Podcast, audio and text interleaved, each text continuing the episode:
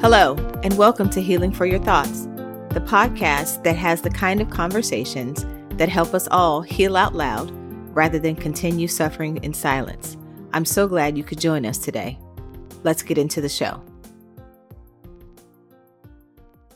Have you ever considered the idea of spring cleaning for mental health? Trust me when I say it's a thing. The arrival of spring brings not only blooming flowers and warm weather, it also brings a time change. In most of the United States during this period, we quote unquote spring forward. And then for the majority of spring and into summer, we have brighter days for longer periods of time. Darkness comes only after a very full day of walking in the light.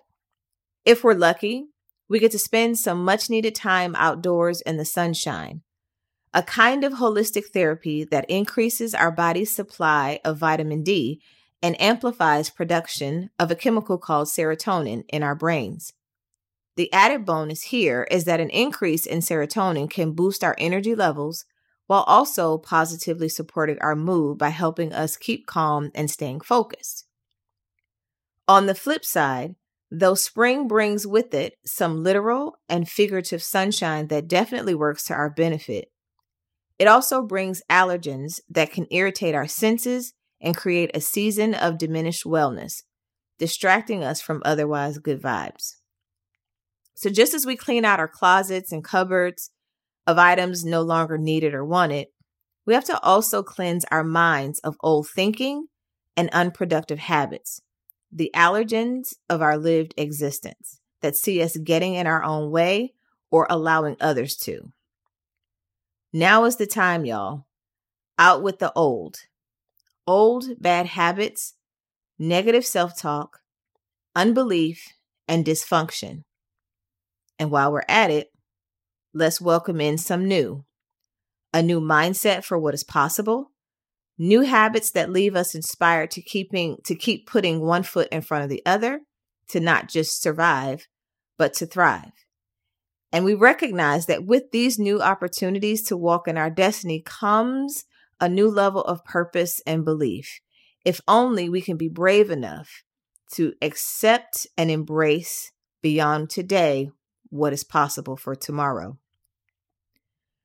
So, hearing what I'm saying and reflecting on it, ask yourself what is it time to clear out and change in your life? And what resources are needed to help you successfully get the job done. Two resources I think are necessary for the task are self compassion and understanding. Self compassion is needed for the ability to acknowledge that although where you are right now isn't necessarily where you'd like to be, you can still pivot toward a reset that allows you to begin again because delay definitely does not have to mean denial. The other resource is understanding. An understanding that just as life, quote unquote, happens, it doesn't always happen to you. Sometimes the purpose of the thing that happened is actually for you. It's for your benefit, for you to meet yourself at the place where resilience becomes your superpower, for you to look impossible in the face and rather than accept that impossibility as your truth, you instead dare to declare that you are the living and breathing manifestation of what in fact is possible.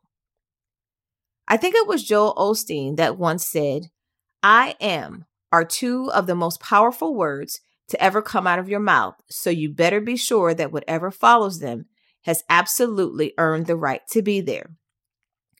And in his book, The Power of I Am, he goes on to say that your value doesn't come because of who you are, it comes instead because of whose you are. So, in this moment, if you understand nothing else, know that you are a child of God. I am a child of God as well. And therefore, no matter what life looks like when viewed through the lens of man, we simply cannot fail. And so we must use this time of spring renewal to clean out and clear away anything and everything that tells us otherwise, including toxic people we may have allowed to overstay their welcome in our lives. As you further consider this, Do you find yourself wondering how to get started? Well, here's a clue. Walt Disney once said, and I quote, The way to get started is to quit talking and begin doing.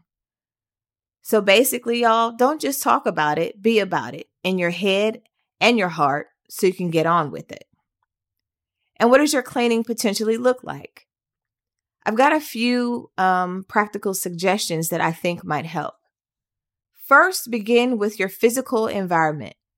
Make room for new, life enriching activities. Clear away clutter in your home and workspaces so that you can have the room to relax and enjoy where you are.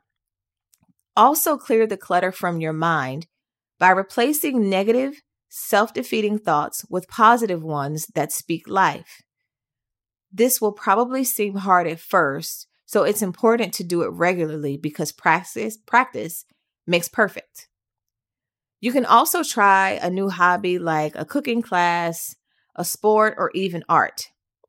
These can all be healthy and helpful outlets to help in- release the stress and anxiety that can sometimes come with the adventures of life.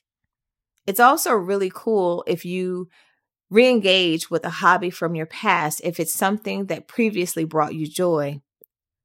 Some people also find that connecting with nature really lifts their spirits. You might find the same. Take a walk in the park or along the beach and mindfully connect with your surroundings.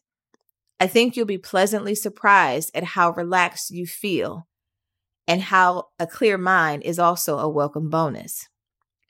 Reconnect with old friends and try something new together. We were made to be in healthy relationship with others, and so shared activities can be a great way to boost our mood and our overall outlook on life.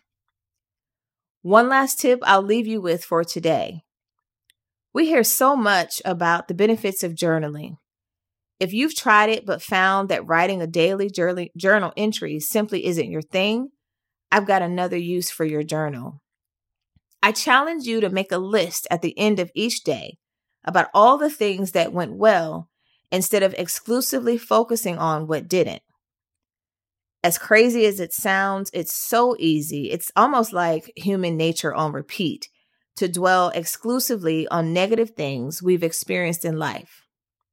Well, what I know to be true is that if all we focus on is what quote unquote isn't, we will never be intentional about celebrating what is. So from now on, be intentional about making some serious room for that that is in your journal. And from your journal, make room in your hearts and your minds. I bet over time you'll soon be surprised by just how much good surrounds you. This has been Healing for Your Thoughts. Thank you so much for listening. Strive to live well and with intention. Until next time, all my best, Charlie.